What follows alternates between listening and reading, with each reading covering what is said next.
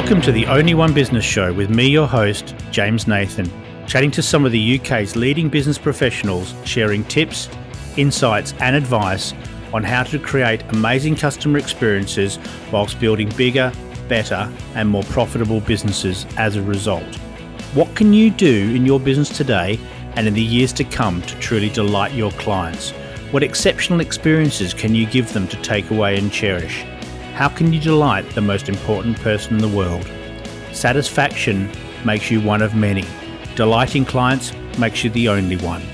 And you can't be just one, you have to be the only one.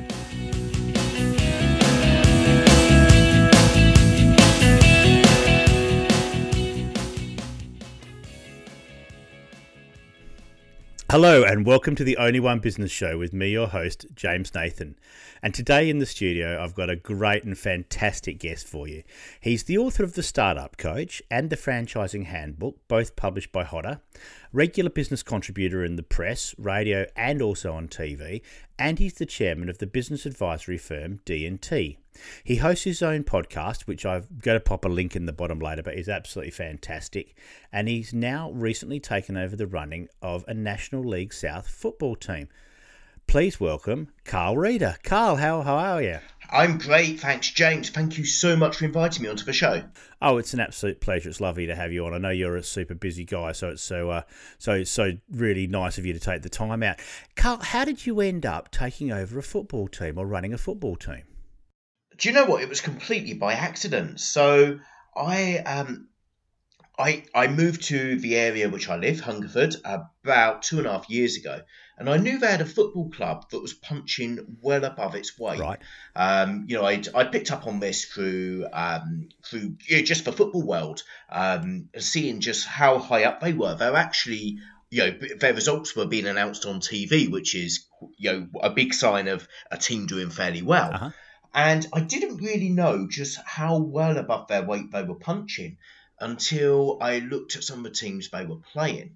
Anyway, um, if we park back for one moment, I responded to a call out on social media, and it was actually the manager of the team just doing a call out. Can anyone help um, help us with the running of the club?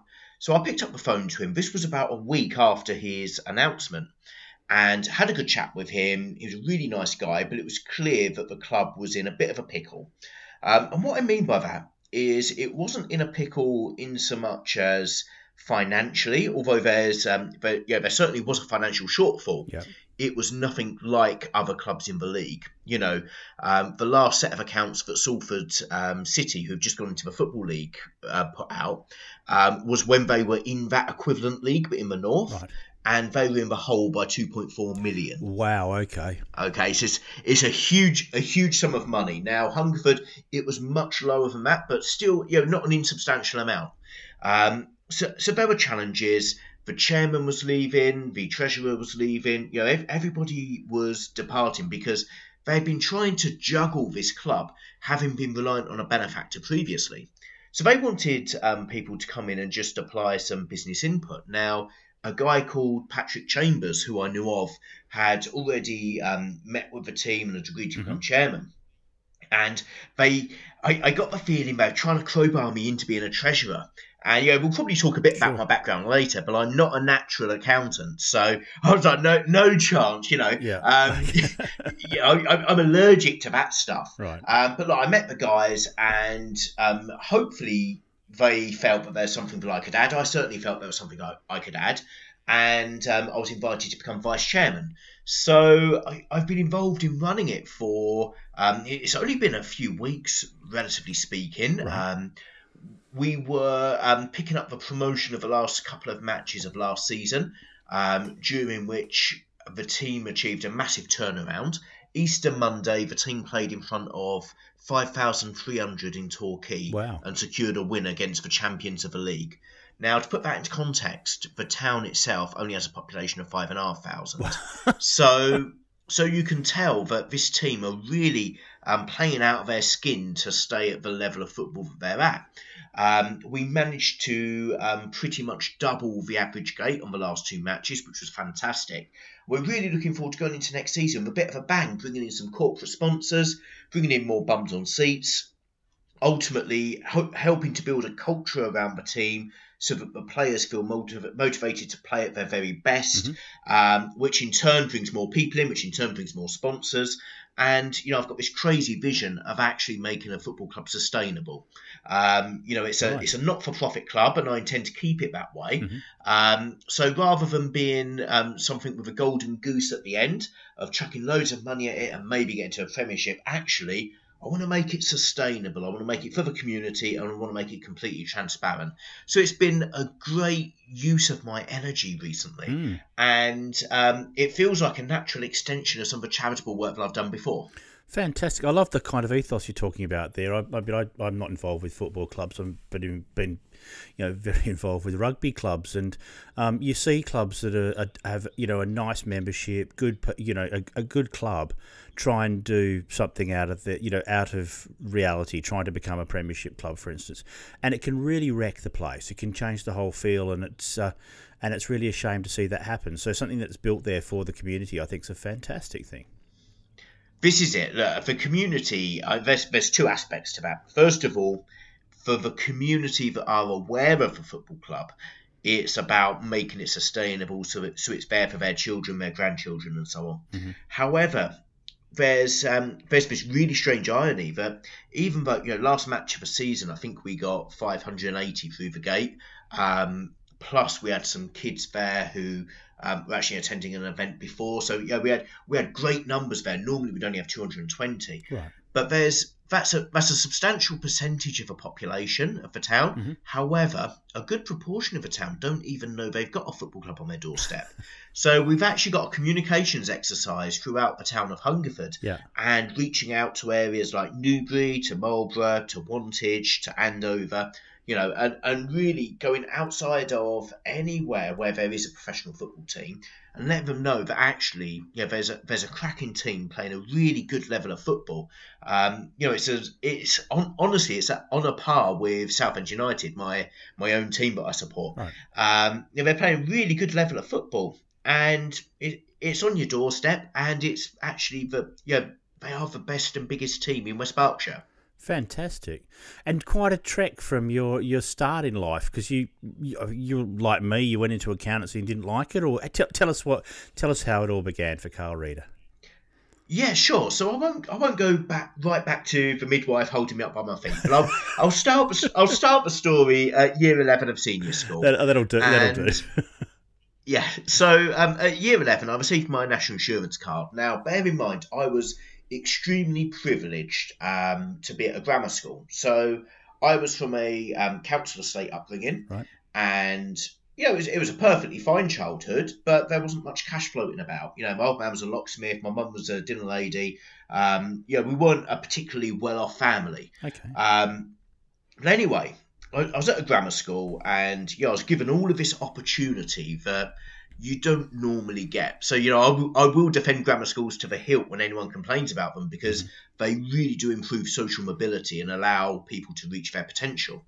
Um, however, I didn't realise that at the time. You know, like most fifteen-year-olds, I was more interested in, I'll be quite honest, drinking, smoking and girls. Yep. And uh, being at an all-boys school that was very strict and very disciplined, I imagine that was actually magnified. So by the time I'd hit year eleven... You know, I was I was frustrated. I just um, I just wanted to get out into the wide wider world. So I decided to leave school before my G C S Es, right. and did a Y T S in hairdressing. Now, for any of your listeners who are um, younger than me and have got youth on their side, yeah. they they might not know what Y T S is. Um, so it's a youth training scheme. And well, I'm sorry, I was um, I was only chuckling because you haven't got a great deal of hair these days. So it's uh... no, no, you've been inter- you, you've you've stolen my punchline. Oh, I'm um, sorry, I'm sorry. But anyway, um, so I, I fell into hairdressing on the youth training scheme at twenty-nine quid a week, working six days a week, and one of them had to be a late night. And you know, I, I got one pound fifty contribution towards my bus fares, from right. what I remember. Um, so it was slave labour. I was sweeping up and mixing hair dye and so on and so forth. And after six weeks, it was mutually agreed that it wasn't the job for me. Uh-huh. So I had to work out what to do. So I went back to school, did my G C S Es, and probably my results weren't representative of what I could have achieved had I stuck it out. Um, so if any of my kids are listening, you know, stay at school, just at least two exams are done. Um, I had to work out what to do. So I got the job paper. Uh, again, that dates me really well. You can, prob- you can probably tell that I was born in the early eighties from this. Got the job paper, applied for um, three jobs, one in the army, um, two at accounting firms. I was underweight. I was underweight. Can you believe that, James? Underweight for the army. I don't think I've ever been underweight, Carl. So uh... no, no, me neither. But I, but I actually got offered the two jobs at accounting firms. So that's how I fell into accountancy. It was completely by mistake. And do you know what? I can vividly remember before my first interview at the first accounting firm, which was the job that I took on. Um, funnily enough, they waited about two and a half months before offering me the job, um, which is normally a sign that they went through three or four other interviews and c- couldn't find anyone else, or everyone else turned them down. Um, but I vividly remember being in the library beforehand and going to a book and researching what right. an accountant is. So that that will probably set the scene of how much I knew about accountancy and how much I wanted to be an accountant before yeah. going to the interview. Anyway, fell into it, realised pretty early on that I wasn't really cut out for accountancy. Um, and in fact, I had a LinkedIn message from my old boss, um, a guy called Andrew Clark. So Andrew, if you're listening, um, big shout out to you. He um, he he wrote me a message, something along the lines of, I. To be frank, I'm amazed at how well you've done. Um, when you joined us, you were a bit rough around the edges, but we soon knocked you into shape.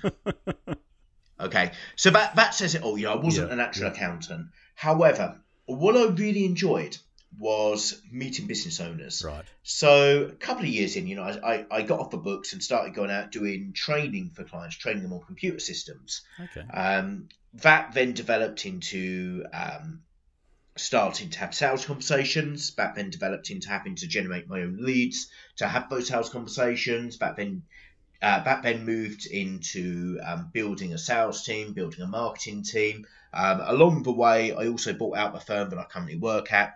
Um, yeah, yeah, that was, uh, when I say company work, I've actually stepped away thirty-first of January, so I, do, I, I don't company work, but I currently serve as chairman. Right. Um, So I, I've kind of seen the whole process of um, building a business from, you know, seven or eight people right the way through to where it is now, where we've got about sixty odd people. Um, yeah, we built it to a few million turnover. We're looking after some major high street brands and so on. Mm-hmm. Um, I've also, along the way, as you mentioned earlier, I've written a couple of books, written for papers, been on T V, been on radio. In fact, I've been on every paper apart from the Sunday Sport. Um, I've also, in terms of um, other businesses, I've founded and co-founded a few other businesses, mm-hmm. invested in a couple of businesses. So it's been a really interesting opportunity to satisfy the geeky curiosity that I have about business, because, you know, it amazes me why people decide to do their own thing. You know, I've done it myself. Yeah. Um, but what amazes me more, James, is the fact that people don't do their own thing. Why don't they then? Because I, I mean, I, I remember very firmly leaving accountancy to go into recruitment, and my dad saying to me, oh, I don't really know what that is, but you can still be an accountant if it goes wrong, can't you? And I remember thinking, yeah, okay. And I went into recruitment, and then, you know, twelve years later, I, I left to set up my own business because I just desperately wanted to do that. I wanted to run my own thing. I didn't want to work for the guys I did. The firm had changed, blah, blah, blah. But But people used to say to me, oh, that's a hell of a risk, isn't it? And to me, it didn't feel like a risk at all. Um, you know, so I'm I'm I'm sort of one extreme, extreme I guess. Mm, mm. Let me let me tell you my um, hypothesis on it. Please. So I think that it's changed, it's changed recently, and I'll touch on that in a moment. And if I forget to, remind me, James. Uh, but my, my hypothesis on it is that the academic system is structured for the industrial age. It's structured for employment. Right. It's structured to allow you to get a safe nine to five job. Added on to that, we have the social conditioning, which tells us things like, you know, you want to get a safe job for life. Mm-hmm. Uh, you want to get a really nice office job. Uh, you want to work in the professions. Um, all of these things lead you towards the perception that safe employment is the end goal. Mm-hmm. Added to that, business studies Um, tends to focus, certainly at G C S E level, where I did it up to, up to a point, tends to focus on the seven hundred public companies out there, with conversations about things like um, complicated share valuations and, and so on, rather than the practicalities of how do you start a business. Um, it shifted slightly because entrepreneurialism has become fashionable over the last five or so years, and um, also the startup culture since, I would say, um, certainly since two thousand ten-ish, Um, has, has started to really ramp up as people have seen the likes of Facebook and Uber and so on. Yeah, they've seen millionaires and billionaires at ages far younger than they ever could have imagined, mm. and and it's seen as aspirational and fashionable and so on. So there's a there's a small element of the academic system that now focuses on that, and quite frankly sets a lot of people up for failure, because realistically they haven't got it within them to be a businessman, to be an entrepreneur. Mm-hmm. Um, instead they um, they might get funded, but ultimately will be employees of V Cs, or probably more likely they'll work as analysts for V Cs, but around the entrepreneurial space. Right. Um, so I think that's that's one of the big issues. The second is that as humans, we always overestimate the level of fear. And I think we need to combine with that the ways in which we're motivated as humans. You know, so you you probably heard, James, of carrot and stick. Yeah, you know, you're motivated yeah. by uh, going towards the carrot or away from the stick. Most of us are motivated by going away from the stick. Mm-hmm. Now, combine that with the fact that most of us are externally validated rather than internally validated. Um, so again, for the listeners, internally validated are people who can give themselves a pat on the back. Externally validated need a pat on the back from someone else. Mm-hmm. Yep. Now, I'm I'm going to hold my hands up. I'm both externally validated and I'm motivated by the stick. Um, most people will think that entrepreneurs are motivated by the carrot. You know, they're real go-getters and they, they only need to satisfy themselves. But you just need to look, if someone's carrying a designer handbag or a designer belt or whatever, they're externally validated. Mm-hmm. Um, if they've ever done a school project last minute, then they're motivated by the stick. And that sums up most of us in reality. Yes, yes. The problem, the problem is that combination of motivations will um, lead us to believe that entrepreneurship might be a case of public failure, which is the last thing that someone that's, on, uh, that's externally validated wants. Um, double that up with the fact that being motivated by the carrot means that you typically do the least possible to avoid getting sacked rather than the most possible to get promoted. Mm-hmm. Why would you do it? Then then there's the um, the logical reasons that people use to back up those emotional reasons. And um, it comes down to, based on a survey of three hundred people that I did, which is, it isn't statistically significant for the press, but it's reasonably significant enough to um, to announce here. Uh-huh. Um, it's based on my followers who are um, largely of a small business or a wantrepreneur dynamic, yeah. um, primarily um, between twenty-five to thirty-four, uh, fifty-nine percent male, uh, forty-one percent female. So that'll give you an idea of the kind of people who are responding. Uh-huh. Um, and the main reasons why people wouldn't do it uh, was based on um, money, time, and fear. Okay. That was it. So they felt they knew what to do and how to do it. They just didn't prioritise putting aside the money, putting aside the time, or getting over that fear. Okay. Because you mentioned businesses, well, you mentioned football team punching above its weight. Um, there are a lot of smaller businesses who manage that as well. Um, you know, and I guess you've been involved with that with D and T, picking up clients who, you know, on paper you wouldn't expect to, to work with a firm of the size of yours, but you're able to do that. Oh, complete, completely. So we've worked with um, high street names. You know, we've... Um, If if I talk through some of the brands we've worked with, Arsenal Football Club, um, we've worked with Dino Rod, um, who else? Well, that's we, enough almost. I mean, they're, they're big, big entertainers. Yeah, Esquires, Esquires Coffee House. Yeah, Esquires hmm. Coffee Houses, um, Metro Rod. Yeah, yeah.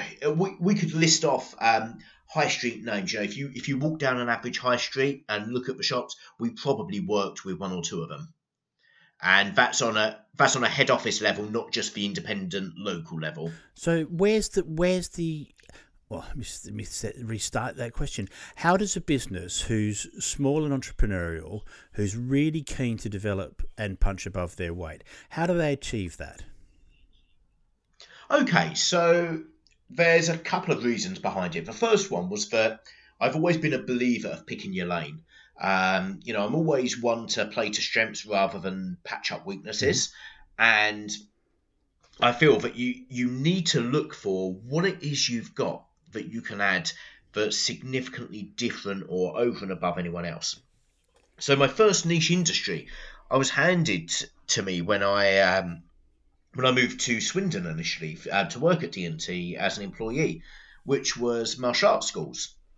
So I was handed a ba- bunch of twenty-five to thirty martial arts schools, um, built up to about two hundred twenty. Right.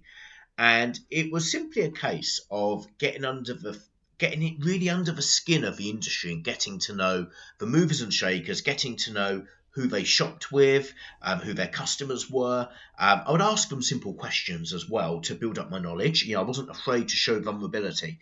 Um, but pretty soon I was able to go to a martial artist and, and walk into their school and know pretty much straight away exactly what their turnover was going to be, who their suppliers were, where they could save money, where they could make money, what extra things they could do, how many students they could fit into a room, you know, based on square footage, all of that stuff. And I could, t- I, I could just instinctively know it within an instant.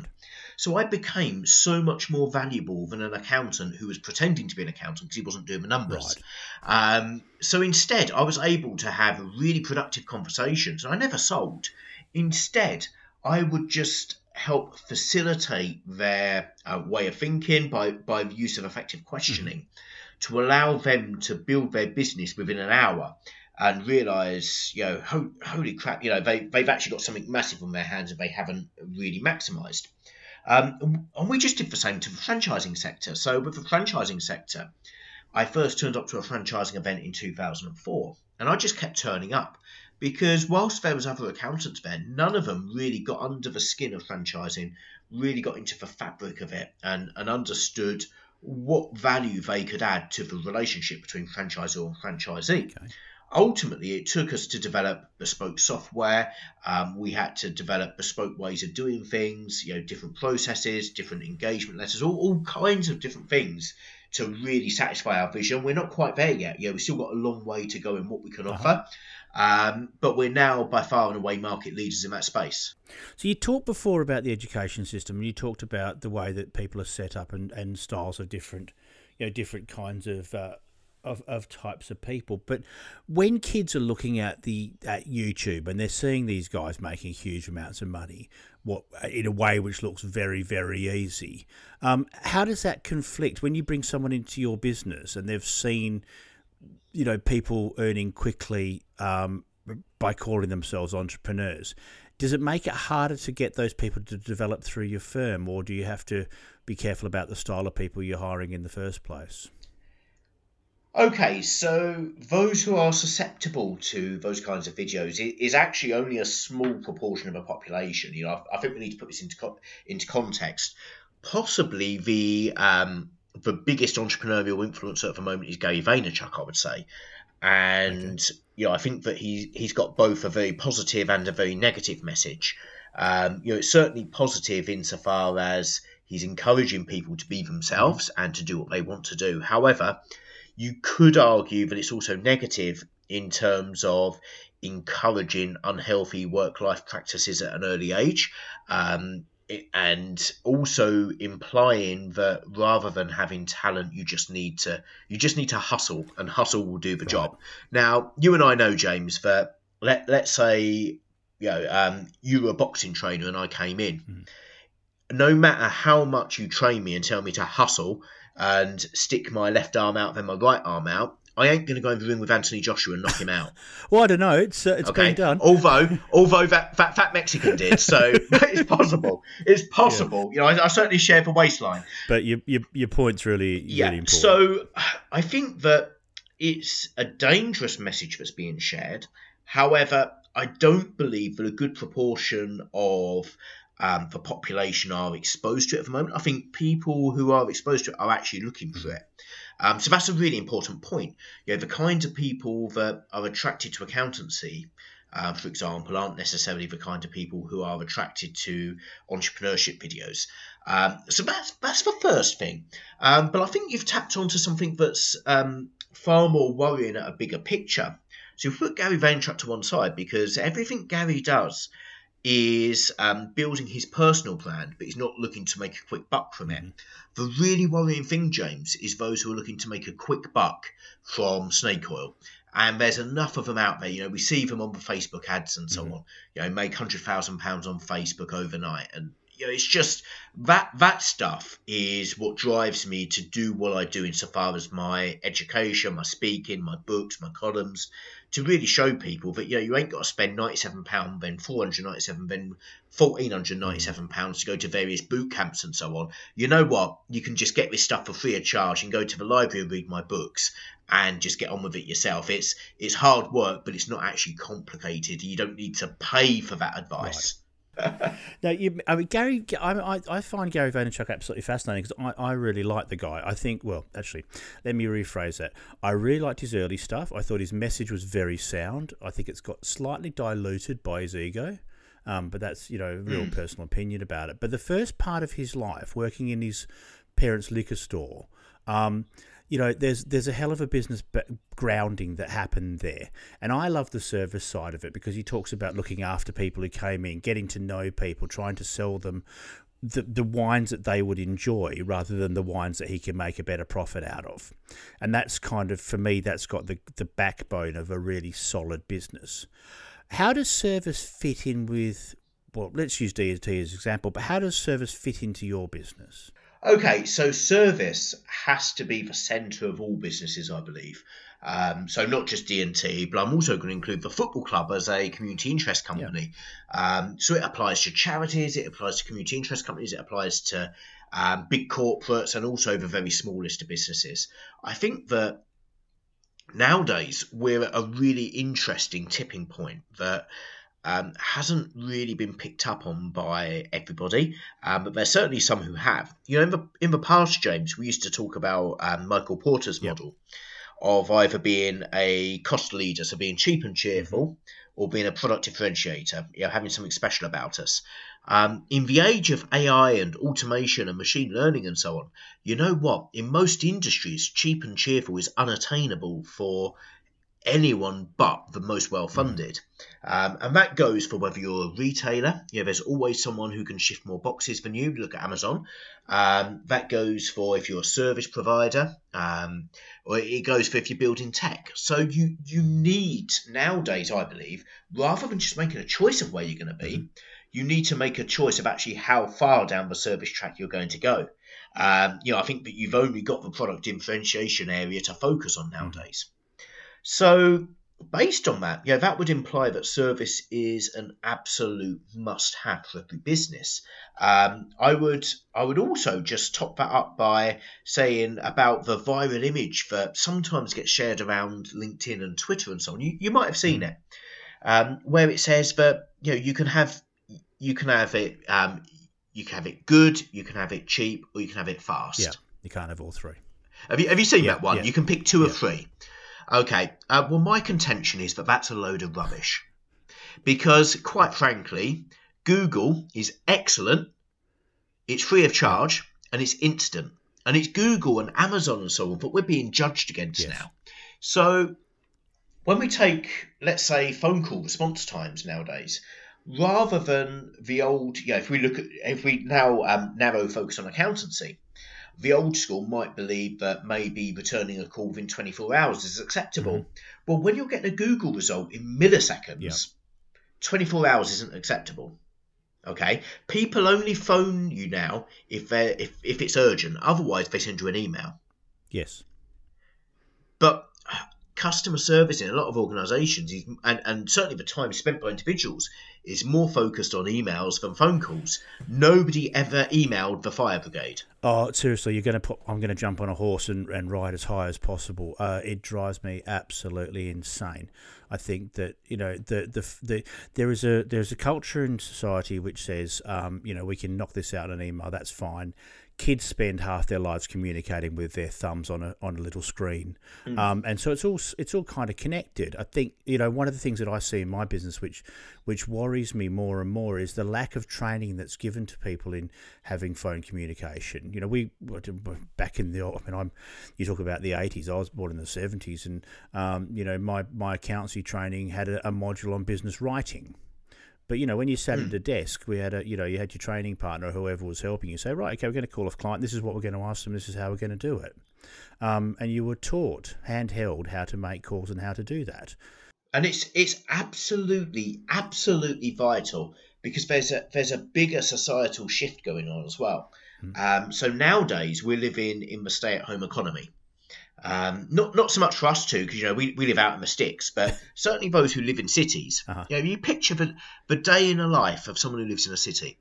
So they wake up. Um, now, they might have a housemate that they're sharing with if they're um, just moving into uh, just moving into the uh, working world. But, you know, let's say they live on their own. They wake up. Their Uber will um, arrive at the click of a button. Um, pretty soon they won't even need to click that button. There'll be predictive technology to identify when the Uber's needed. Yeah. They get in the Uber. They don't speak to the Uber driver. They go to their cubicle at work. They work for eight hours, possibly not speaking to anyone. Okay. Mm-hmm. They pop out at lunch and go to Starbucks. Now, the only time that someone has a meaningful conversation with them is when their name is asked at Starbucks. Now, that's the reason why Starbucks asks for the name. It's part of their customer service, because they appreciate that their customers might not speak to anyone else that day. Okay? Mm. They don't just do it to deliberately misspell your name. They don't do it for banter. They do it because they know that it might be the only human form of conversation you have. You go home. Um, rather than going to a restaurant to eat, you'll use um, Uber Eats or Deliveroo or Just Eat. Um, rather than going to a cinema, you'll watch Netflix. And the cycle repeats, repeats, repeats. So as a society, we're becoming isolated. Mm. And unfortunately, that we're, we're well down that path. Um, and so I think you're absolutely right, James, that education on human-to-human relationships is vital, because it's a saying I keep using. Um, you know, I, I said it at my last keynote uh, the other day, and I'm, I'm sure I'll say it again a hundred times before this year is out. Business isn't B to B or B to C, it's H to H, human to human. Yeah. Um, Ma- Michael Gerber wrote The E-Myth Revisited, mm-hmm. and you probably remember that book. Um, yeah, yeah, yeah. Mo- most most accountants love it and think it's the Bible and give it to all their clients. Well, do you know what? Michael Gerber does a disservice to every business with one phrase that he uses in there. Okay. And it might have worked fifteen years ago, but nowadays it's completely irrelevant. He contends that you can have ordinary people with extraordinary systems to have an extraordinary business. Do, do you remember that phrase? Yes, yeah. Yeah. Well, that's completely wrong. You know, nowadays, to compete and to offer really good service, you need extraordinary people and extraordinary systems. And it, I, you know, I, I well, I, I'd, I'd argue that that's actually not now. That's been always been the case. Um, you know, if you tr- if you hire the very best people you can find, you train them the best way you can, you end up with a great business. I think you're right. I think the commoditization of businesses over the last twenty years, you know, you look at businesses who've tried to remove the human element, um, to automate processes, to automate communications. Um, you know, they, they've tried to actively get rid of human input wherever possible. Mm-hmm. And we're now rapidly trying to reverse it. You know, you can see bigger companies having a human face to their social media nowadays. Um, you know, you can you can actually go onto Tesco's Twitter account and have a bit of banter with them, mm-hmm. and you will know the name of a person you're dealing with. fifteen years ago, Tesco's would never have done that. It would have been an, an, an anonymous communication from a marketing department. Yeah. So I think that it's, you know, it's not just Michael Gerber who's done this. You know, Michael might have been responsible for a lot of small businesses doing it, uh, but it's been across the board. Um, the value that a human can bring to a business was minimized, and, you know, it wasn't thought of as important. And, and I really do believe that humans are now coming back to the forefront and need to find their voice. Well, there's got to be a backlash. I mean, I, I, I when you were talk, telling the story of, of the guy who never speaks to anybody, you know, I've had days like that myself. I'm in my little office in the garden. Um, you know, everything goes on. It's not till the kids come home from school or, or Mandy comes back from her office that I actually end up talking to someone. And that leaves you in a very – you can end up very depressed. because human mm. beings need social interaction. It's part of our, our it's part of our makeup. Um, it is. We're social beings. Yeah, and so if businesses address that um, and capitalise on it, then they become places people want to be involved with. Definitely. You know, who wants to go to a coffee shop and, and someone just to stare at you till you speak? You want them to say, "Oh, hi, how are you today? You know, are you going to have a coffee or are you just going to have a croissant or what are you up to?" Exactly. You know, and uh, how are the kids, and it's all very Yes, nice. And it's it's those little touches that can make the difference between a business that is just average and a business that's fantastic. So um, let, let me share with you a couple of examples of where the human touch has really made a difference. Um, the first one was in a hotel that I stayed at last week. Um, so it's the Bullet Hotel in Belfast. Now, right. This hotel could very easily have been yet another travel lodge. Do, do you know what I mean? The rooms were small. Yeah, um, yeah. It was a city centre location. I could have just gone in, um, been served by someone who not only didn't speak English, but more importantly, didn't want to speak English, just grunted and handed the key. Instead, yeah. um, they the um, reception staff were bubbly, they were enthusiastic, they talked to me about the area, they talked to me about my stay, they had asked if I'd been in Belfast before. Um, so they it felt like they got to know me. Okay, um, but mm. more importantly, when I went down about ten minutes after going up to my room to dump my bags, they referred to me by name. Such a simple touch. Yeah, it doesn't take much, does it? But what a lovely thing. Exactly. Really nice. The second one is um, a retail experience. So this one, I had um, I'd stopped off at Bicester Village, so not, not too far from you, James, um, en route mm-hmm. to Birmingham. It was a beautiful sunny day about three weeks ago. And I decided I was going to stop for one of their lovely little ice creams that they do. I don't I don't know if you've been there, James, but you must if you haven't. I, I haven't been for a while because I used to live in Bicester okay. years and years ago, um, and it became the scourge of my life. But I know it's it's grown and become much nicer since then. But so ice cream, ice cream always, if someone says there's a good ice cream, I'm I'm on it. There it is. So there's a Pierre Marcolini kiosk, and they're about a fiver, okay. but there's little, little ice lollies that are just there to die for and perfect in the sun. Right. Um, but the problem is, you know, when when you stop and um, and do this in an area like Bicester Village, there's not much else to do other than look at the shops. Um, and I had about an hour spare before I needed to be in the car to get to my meeting. So I had a look and I went into one of the shops. Now, to put it into context, this shop sells products between seven hundred fifty quid and three thousand. I bought something for one hundred fifty okay. quid. Okay, so mm-hmm. I was, even in the outlet store, I was their lowest ticket sale of the day, I would imagine. And as I and, and it was on discount as well. So it was discounted um, half price from the outlet price. They were probably only making fifty quid at most profit on it. Um, so I went to the checkout. They got me to enter my email address into their system. And yeah, yeah. the back of my mind, I didn't consciously think it. Um, I, I only reflected on this afterwards, but unconsciously I was thinking, oh no, another email I need to unsubscribe from because I'm certainly not spending yeah. seven hundred fifty quid to three grand there. Anyway, the next day I received an email from the guy who served me.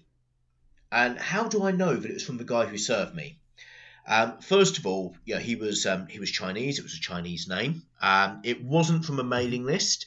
There was no visible H T M L, there's no visible images, there's no unsubscribe link. Um, but it was also in his right. tone of voice. The English wasn't perfect, but it was exactly how he spoke to me in the store. Okay? Right. And I thought, wow. You know, and it, and it wasn't it wasn't a sales message. It was just, hope you enjoyed your purchase and had a safe onward journey to Birmingham. Wow. How amazing is that? Do you know, and then it made oh, me it made me fabulous. It made me think. Um, you know, that, that whole experience actually made me think of the only other time, and the only other time I've had service like that, which was with Gucci at Terminal three at Heathrow about two years ago. Um, and it, you know, the fact that both of those, it, you know, with Gucci, it was just a case of them sending me a WhatsApp message afterwards saying that I can text them at any time if there's a product I want V A T free. Um, so if I'm travelling, I can text them two days before and they'll make sure that it's there for me. Um, You know, these two instances of customer service are so, so simple. So Gucci's would have cost them maybe a, um, a five pounds a month mobile phone contract because it's just connected to their Wi-Fi, so they don't need any data, and just to remember to send a message after someone's been in the store. Um, this other one was just a two-line email. But it really set both of those apart from another luxury retailer, um, which I won't name, um, but they make you queue and fight and wait, just have your name put on a waiting list to be served. Yeah, I, you know, I love these stories. Um, there's so much we can draw from them in our lives, and there's so much we can take from them to put into our businesses. You know, when people talk, tell me mes- about these sort of personal messages, it, it lights me up because it's so nice. I had a similar thing with a with a fairing I bought for a motorbike once, and you just think, wow, that's lovely. But I've also had on a twelve pound pair of reading glasses, mm. um, and. When businesses say, oh, yeah, okay, that's great, but we haven't got the time, or, you know, nonsense. You can, you just have to find a way. And if you can find that way, you can make people's day so much better. They love you. This is exactly it. So um, so that brand I was talking about at first, uh, the one hundred fifty quid purchase, it was Bryony. Um, right. So they're, you know, high-end tailors. You know what, I don't wear suits nowadays, but if I had to wear a suit, there would have to be a compelling reason not to go to them. Yeah. Even though yeah. they would be twice the price, even at their entry, versus what I would normally want to spend. Well, you know, I talk about the only one all the time, Carl, and this podcast is called The Only One. It's all, and that's the absolute point.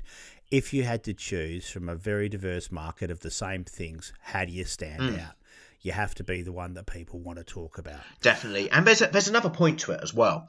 Um, because it got me thinking about my own businesses, and you mm. know what? It was I, I was only a fifty quid profit at best, and and a non-recurring customer at that point. Um, I was probably a hassle. You know, if they added up the time I was in the store, um, the cost of a square footage, the cost of a staff member, they they might have even made a loss because of how far it's discounted. Um, But clearly the language within that organisation as well, the culture within that organisation is all focused around what the customer could be down the line. How many people have you told that story to? Loads. Well, it's uh, so it's going to be on it's on one of my podcasts. It's been um, it's been on my social media to up to one hundred thirty thousand people. And um, now it's going to go to millions through your show.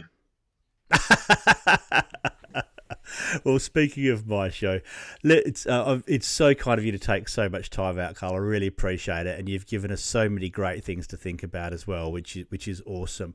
What's the one thing though? What's the golden nugget? What's the big thing you'd like the listeners to take away uh, that they can use in their businesses to make their businesses better today and better in the years to come?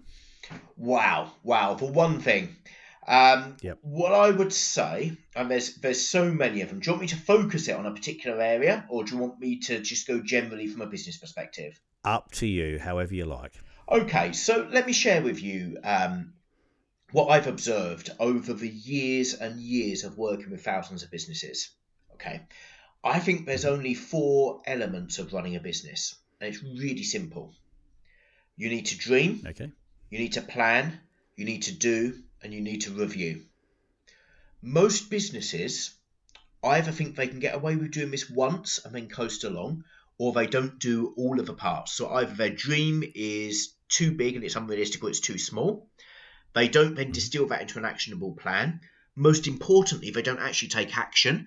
They spend their time messing around with creative avoidance, waiting for the phone to call, or they don't check what they've done to make sure they don't repeat the same mistakes. And if you can just follow that simple model and make sure that it's that you cycle it, so you keep going back. So once you've dreamt, planned, done, review, go back to the dream, go back to the plan, go back to the do, go back to the review, go back to the dream, go back to the plan, go back to the do, go back to the review. Really simple, um, but those who implement all four of those well are those who have extremely successful businesses. Fantastic, Carl. Thank you so, so much. No problem, James. It's been an absolute pleasure. I hope you really enjoyed this episode of the Only One Business Show, and I look forward to sharing your company again very soon. If you'd like to subscribe, please do so wherever you pick up your podcasts, and in the meantime, have a great day. Bye for now.